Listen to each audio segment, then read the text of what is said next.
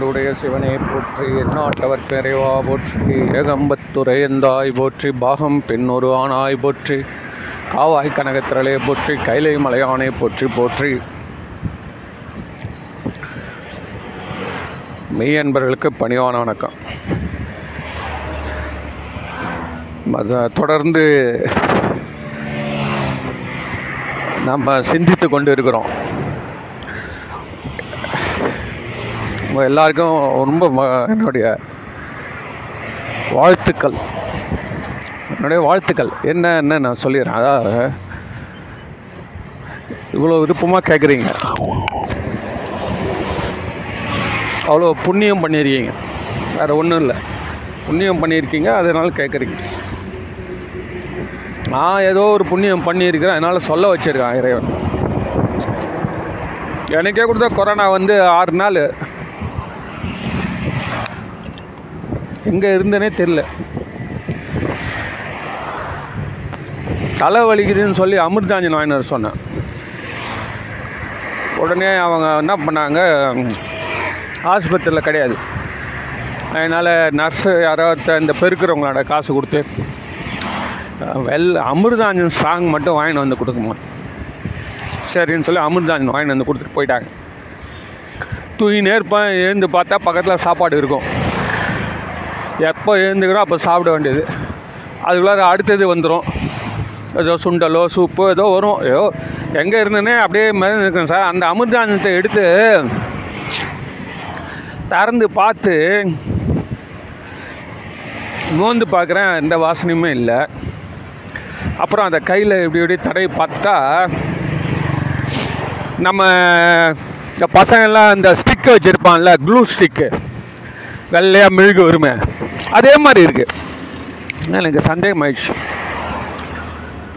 இது அமிர்தாஞ்சன் ஏதாவது டூப்ளிகேட்டாக இருக்குதா?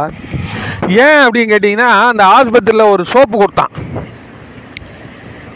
அந்த சோப்பு வந்து இந்த க்ளூ ஸ்டிக்கு மாதிரியே ஒரு மொழி மொழிக்குது, வாசனையே இல்லை. அப்புறம் அவங்கள கேட்டேன், நம்ம சோப்புன்னு ஒன்று வைக்கிறீங்க, இதுனா தர்ம ஆஸ்பத்திரி நடத்துறீங்க, இவ்வளோ பணம் வாங்குறீங்க, நல்ல சோப்பாக வைக்கக்கூடாது. அது உண்மையிலே அந்த அம்மா, அந்த பெருக்கிற அம்மா ஒன்று நல்லா அழகாக சொல்லிச்சு சார். பதில் சார், என்ன வாசனை சோப்பு வாங்கினாலும் உங்களுக்குலாம் அது தெரியாது, அதனால் எங்கள் முதலாளி வாசனை இல்லாத சோப்பை வாங்க சொல்லிட்டாருன்னு, இந்த மாதிரி சோப்பு தான் வாங்குவோன்ச்சு. எனக்கு அது சொன்னது புரியல. வாசனை இது இல்லாதவனுக்கு வாசனை கூட்டணும், அதுக்காக வாசனை இல்லாத சோப்பு வாங்குவாங்களா? அதுக்கப்புறம் இந்த அவன் அமிர்தானத்தை எடுத்து கை நிறைய எடுத்து உடம்பு மூச்சு மூஞ்செல்லாம் தேய்ச்சி பார்க்குறேன் சார், ஒன்றுமே தெரில சார். அதுக்கப்புறம் கேட்டவொடனே சொன்னாங்க, உனக்கு அந்த அளவு கொரோனா ஏறி போச்சு, எந்த வாசனையுமே தெரியாது ஒன்றும். அப்போ தான் தெரிஞ்சது சார், உண்மையிலே இந்த வாசனைன்றது எவ்வளோ பெரிய பொய்ன்னு. சில நரம்புகளை நம்பி இருக்குது, அவ்வளோதான், நான் அநியாயம் இல்லை. அப்புறம் இன்னொரு அப்போ இன்னொரு விஷயம் புரிஞ்சுது, நிச்சயமாக இது வந்து இந்த நோய் லேப்லேருந்து உருவானது தான். ஏன்னா எவ்வளோ உலகத்தில் நோய்களாக இருக்குது, அது யாருமே இந்த அளவு ஒரு எவ்வளோ பெரிய நோய் சார். கொடுமையான வியாதி இருக்கிறவனுக்குலாம் கூட வாசனையாக தெரியாமல் போயிடாது, ஏதோ ஒரு பாட்டு அடி வாங்கும். இது நல்லா இருக்க பாட்டு கூட இது ஆஃப் பண்ணிட்டு போகுது, ஒன்றுமே புரியல. அப்போ தான் ஓஹோ கொரோனானா இதான். அதனால் இறைவனை ஏதோ நம்மளை தப்பிச்சு வச்சு வச்சிருக்கிறான் இந்த நிமிஷம் வரைக்கும். அதனால அப்பப்போ இறைவனுக்கு நன்றி சொல்றதுன்றது ஒரு நல்ல விஷயம்தான். இந்த இவங்க சொல்லுவாங்க, கிறித்துவ மதத்தில் அடிக்கடி நன்றி சொல்லுவாங்க, அது உண்மையிலே நல்லது தான். ஆனால் நன்றி சொன்னால் உன்னை விட்டுருவான்னு மட்டும் நீ நினச்சிக்காதுன்றது தான் இப்போ நம்ம சைவம் சொல்கிறது. ஆமாம், கண்டிப்பான ஜ நீதிபதி அவர். தினமும் நீதிபதியை கும்பிட்றது நல்லது. கையோ நீதிபதி கோர்ட் உள்ளே வந்தார்னா எல்லாம் எழுந்து நின்று கும்பிட்றான். கோர்ட் உள்ள வர ஒரு ஒரு வக்கீலுமே கும்பிட்றான் சார் ஜட்ஜை. நான் இப்போ தான் பார்த்தேன், கோர்ட் உள்ள நுழையிறப்பவே அந்த கோ நீதிபதி இவங்களை பார்க்க அவங்க பாட்டு அவங்க ஏதோ கேஸ் நடத்திக்கிறாங்க. நூறு வக்கீல் வராமல் போகிறான், நூறு பேரும் கும்பிட்டு உள்ளே வரான், திருப்பி எழுந்து போகிறான். இன்னும் வந்து ஒரு மரியாதை வச்சுருக்கான், அதுக்காக நீதியை மாற்றி எழுதிட்டு வரா. அதனால் அந்த தெளிவு இருக்கணும். நம்மளுடைய நன்மைக்காக தான் நம்ம கும்புறோம், அவனுடைய வந்து அவனை ஏதோ குளிர்விக்கிறதுக்காக இல்லை. அப்படிலாம் அவன் இறங்கிட மாட்டான். இயற்கை அதெல்லாம் வந்து கை நெருப்பில் கை வச்சா சுட்டு தான் தீரும். அதுதான் உலக நீதி. யாருக்குன்னா தொண்ணூத்தொம்பது புள்ளி தொண்ணூத்தொம்பது பர்சன்ட் அதான் நடக்கும். பாயிண்ட் ஜீரோ ஒன் பர்சன்ட் தெய்வ நிலை. இப்போ நெருப்பு மெரிக்கிறான், அவனுக்கே அது இப்போ சுடலிங்க. உலக நீதி எப்படி நெருப்பில் கை வச்சா ஆகணும்? நெருப்பில் எப்படி இறங்கோ? ஒருத்தர் நந்தே போகிறார் சார், ஓடுறவங்களாம் எவ்வளோ பேர் இருக்கிறான், அவங்க நடுவில் ஒருத்தர் நந்து போகிறார், பச்சை குழந்தைய கையில் வச்சு நந்து போகிறாங்க, அவனுக்கு சுடலையே. அது அந்த அந்த ஒரு பர்சன்ட் வந்து அது வந்து மனது ஆன்மீகம் சம்பந்தப்பட்டது. பெரிய ஞானிகளுக்கு அது மாதிரிலாம் நடந்திருக்கு. அதெல்லாம் வந்து டெய்லிலாம் முடியாது, டே டு டே லைஃப்பில் முடியாது. ஒரே ஒருத்த மட்டும்தான் வடக்க வந்து ஒருத்த பஜ்ஜி சொல்கிறான் சார், பெரிய பானா ஜனங்களா வந்து வந்து வாங்கின்னு போயிட்டே இருக்குதுங்க. அந்த பெரியவர் வந்து அவருக்கு பெரியவர் ஒரு ஒரு பஜ்ஜியும் இந்த நம்ம பிரெட்டு பஜ்ஜி மாதிரி போடுறான் சார், போடுறாங்களா? கரண்டியே கிடையாது அந்த கடையில். எதுக்கு பஜ்ஜி சுடுவதற்கு கரண்டி கிடையாது. அப்போ எது கரண்டின்னா அவருடைய கையே கரண்டி.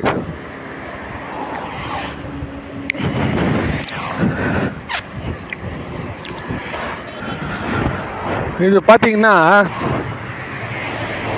அப்படியே அஞ்சு வரல விடுறாரு சார், கொதிக்கிற எண்ணெய் எடுத்து அப்படியே திருப்பி போடுறாரு திருப்பி போடுறாரு அப்படியே அதை எடுத்து பஜ்ஜி சுட்டு எடுத்து போடுறாரு தட்டில். அவருக்கு வந்து கை சுடுறதே கிடையாது. அவர் பையன் இருக்கிறான், ஏண்டா நீ நீயும் இதே மாதிரி செய்வியாடா அப்பாடா இல்லையா? என்னால் முடியாதுப்பா. அப்பா கற்றுக்கிட்டாரு இல்லை, அவர் சில இந்த மாதிரி விரதங்கள் சில முறைகள்லாம் இருந்து கற்றுக்கினாரு. அது ரொம்ப பயிற்சி வேணும் அப்படின்னு அவன் ஒதுக்கிட்டான். ஆனால் இந்த டிவிக்காரங்க எல்லாரும் போய் போய் அவர் ஒரு சென்டர் ஆஃப் அட்ராக்ஷன் டெல்லியில் நினைக்கிறேன்.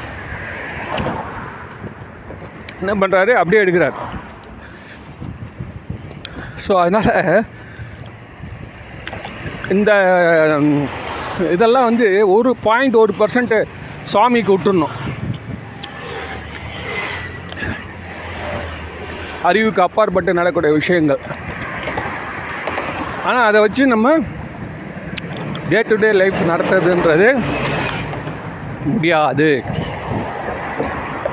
இப்போ ninety nine point nine percent நெருப்புனா கரண்டி தான் வேணும். அதனால் நேற்று நான் பேசுனதை கேட்டேன்.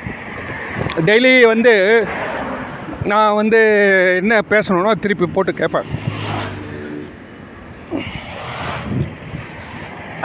நேற்று நான் பேசுறது வந்து ஒரு சில பாயிண்ட்டுகள் இன்னும் கொஞ்சம் அழுத்தி சொல்லணும்னு நினைக்கிறேன். இந்த மறைப்பு ஆற்றல், அதை பற்றி நான் சொல்ல வந்தேன்.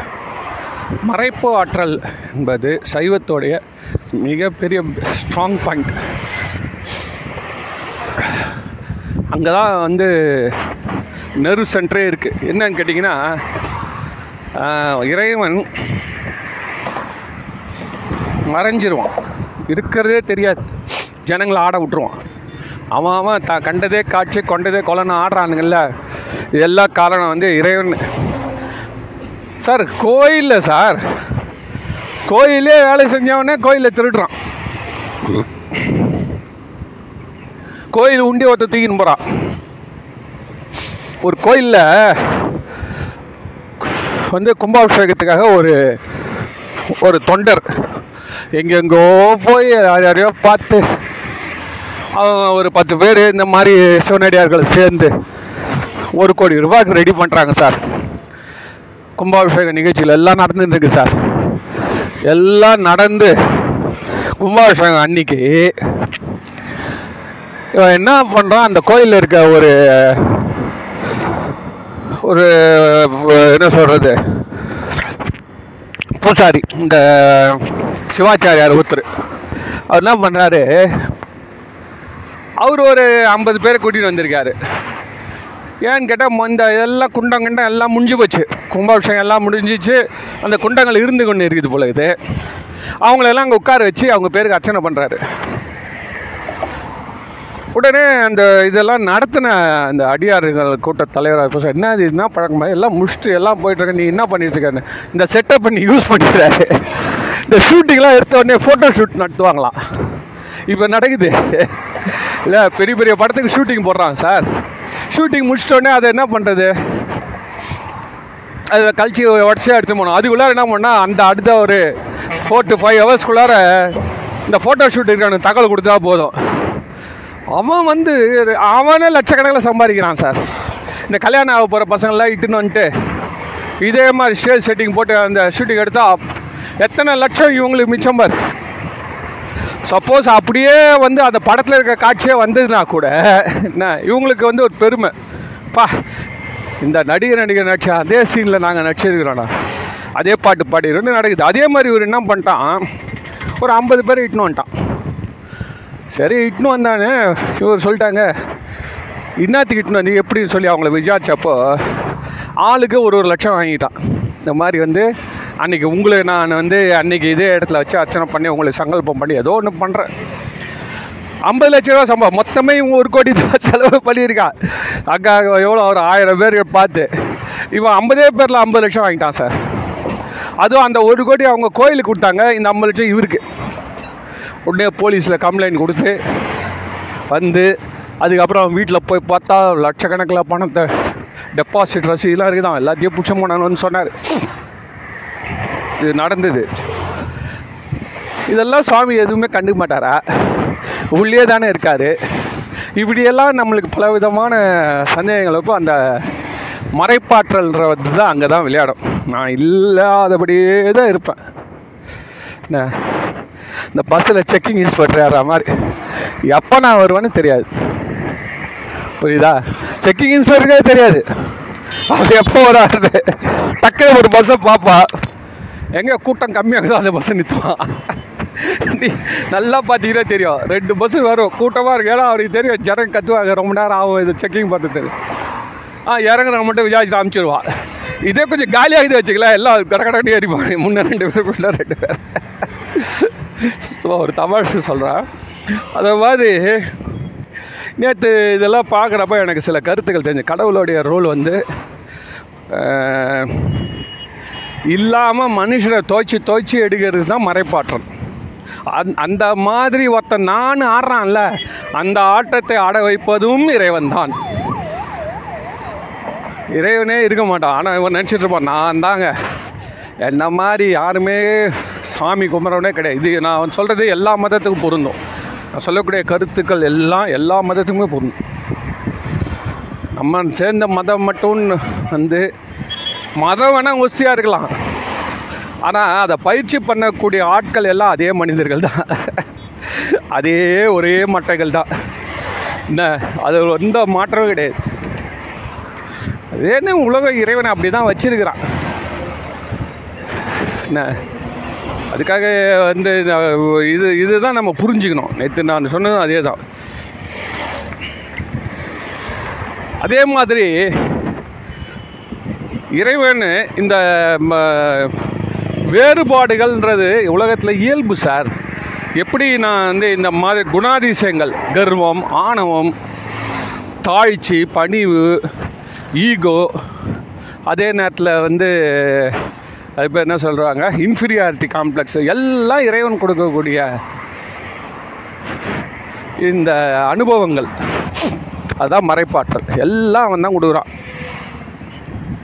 சினிமாவில் பார்க்குறவன் நான் சீனு மாறி மாறி வருது. காதல் பாடுறப்ப எல்லாம் சந்தோஷப்படுறான், செத்துட்டான் துக்கப்படுறான், சண்டை போடுறான், வீரம் போடுறான், எல்லாம் அங்கேருந்து டைரக்டர் பண்ணி வச்சது. அவன் வீட்டில் உட்காந்து இருப்பான் டைரக்டர். இதில் தேட்டரில் உட்காந்துங்கிறான் ஐநூறு பேரும் அப்படியே இந்த சூழ்நிலைக்கு ஆடி ஆடி போயின்னு இருப்பானுங்களா. அது இது மாதிரி தான் இறைவனை வந்து இதெல்லாம் பண்ணிகிட்ருக்கான். அதனால் அது அந்த பாயிண்ட் வரப்போ தான் நான் என்ன சொன்னேன், வந்து இந்த வேற்றுமைகள் எல்லாமே வந்து நம்மளுடைய இந்த பழைய காலத்தில் வந்து வேற்றுமைகள் அதிகமாக இருந்தது, ஆனால் உணரப்படவில்லை. இப்போ என்ன ஆச்சுன்னா வேற்றுமைகள் கம்மியாக இருக்குது, ஆனால் அதிகம் உணரப்படுது இப்போ இருக்கிற நிலைமையில். அதுக்கு வந்து அதே தான் என்ன சொல்கிறது, அதுக்காக எது நல்லது எது கெட்டதுன்றதே கொஸ்டினே கிடையாது. எப்படினாலும் நீ திருப்தி அடைய மாட்டடா, இதான் உலகம். ஒரு அளவுக்கு நம்ம வந்து நம்மளை மாற்றிக்கலாம், படுத்துக்கணும் போற்றிக்கலாம், போற்றிக்கணும் படுத்துக்கலாமே தவிர்த்து இறைவனை அனுபவிப்பதற்கு நமக்கு நம்மளுடைய முயற்சிகள் எல்லாமே அவன் முயற்சிகள் என்று உணரப்பட வேண்டும். அது அப்போ தான் நான் இது சொன்னேன். நான் நான் என்ன சொல்கிறது, இந்த மாதிரி வந்து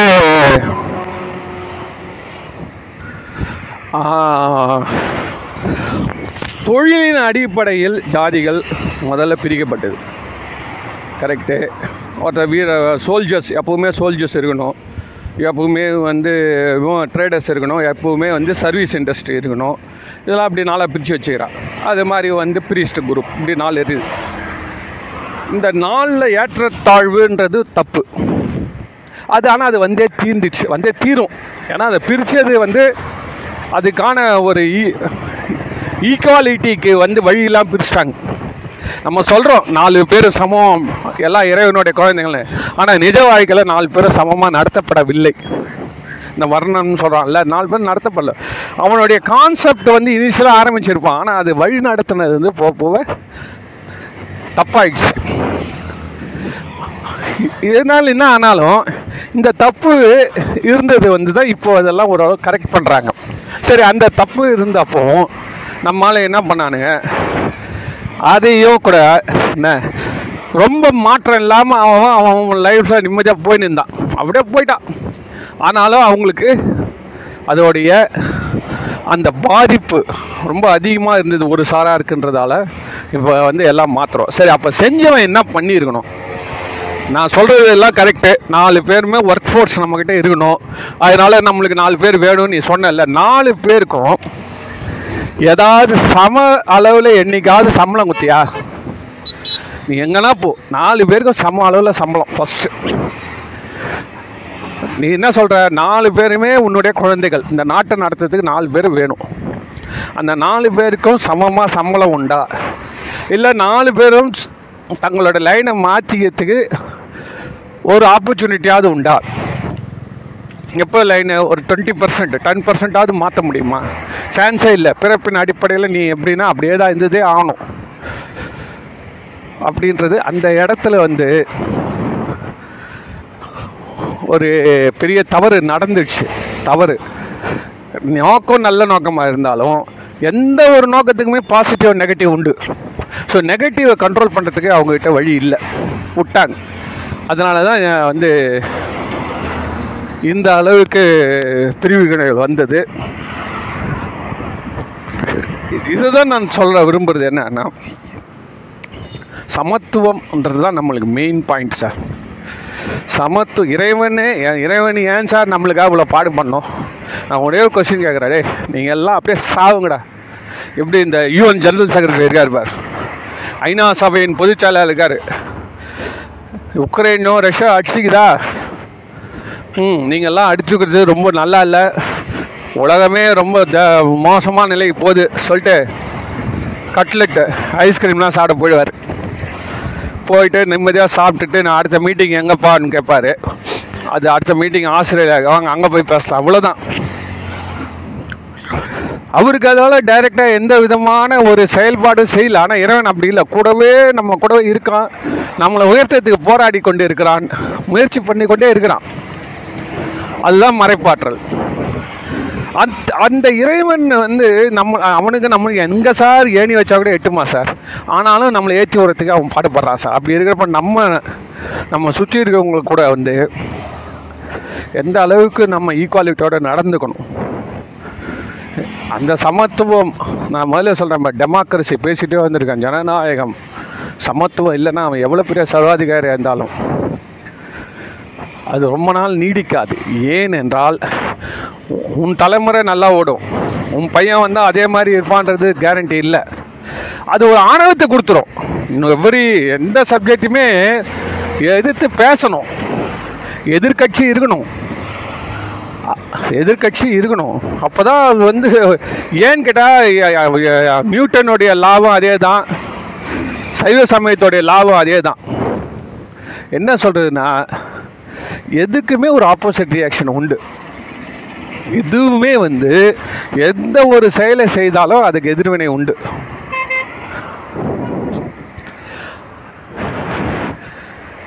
அது அதை நம்ம நல்லா புரிஞ்சிட்டதால அந்த எதிர்வினைக்கு வரும்பொழுது அதை நம்ம எப்படி நம்மளை காப்பாற்றிக்கணுன்றதை ஆராய்ச்சி பண்ணணும்.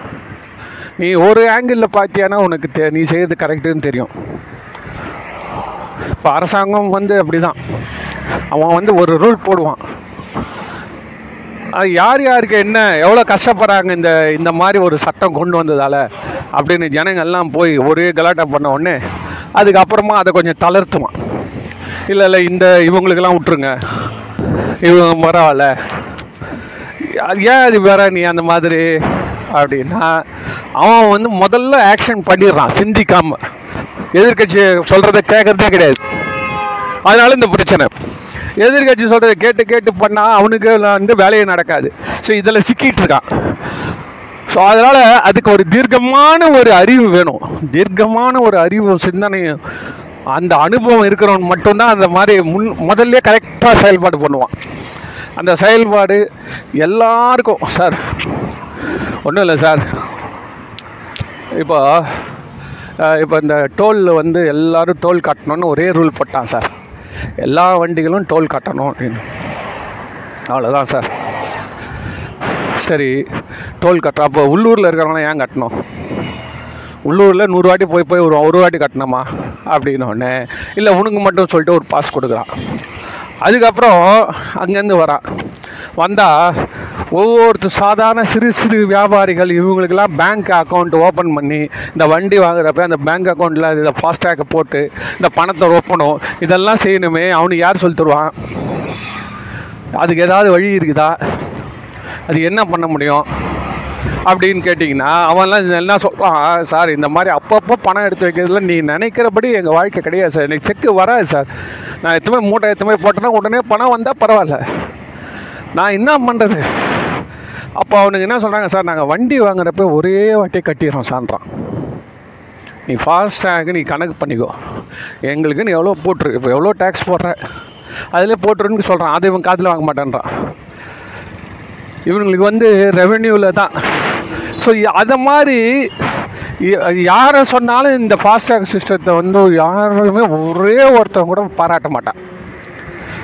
ஏன் அப்படின்னா சாலைன்றது நம்மளுடைய உரிமை, அடிப்படை உரிமை. அந்த அடிப்படை உரிமை கூட வாடா பணம் கேட்குறீங்க. ஆமாம், நீ காரில் தானே போகிற, காரில் போகிறோம் அது ஒரு அத்தியாவசியம். இப்போ இன்னொன்று ஒரு விஷயம் என்ன, இப்போ கார் ஏதோ ஒரு கார்காரங்கிட்ட வாங்கிக்கப்பா, சின்ன சின்ன மினி வேன் வச்சுட்டு வண்டி ஓட்டுறானே இதோ இதில் போக விட மாட்டேங்கிறான். ஒவ்வொன்று மீ மீ மீன் பின்னாடி வண்டிகள்லாம் கட்டிகிட்ருக்கோம், கேட்டால் ரீசார்ஜ் பண்ணலான்னு வரும். இது மாதிரி தொந்தரவு இதெல்லாம் ஒரு எவ்வளோ ஒரு கிடுக்கி பிடி பிடிக்கிறான். அந்த ரோட்டில் அந்த தடையை ஏற்படுத்தி கிடுக்கி பிடி பிடிக்கிறான் சார். இதெல்லாம் வந்து அதில் தான் நான் சொல்கிறது, எதுவுமே சா எந்த ஒரு செயலையும் அது நல்லா சிந்தித்து ஜனங்களுக்கு நடைமுறைப்படுத்தணும்.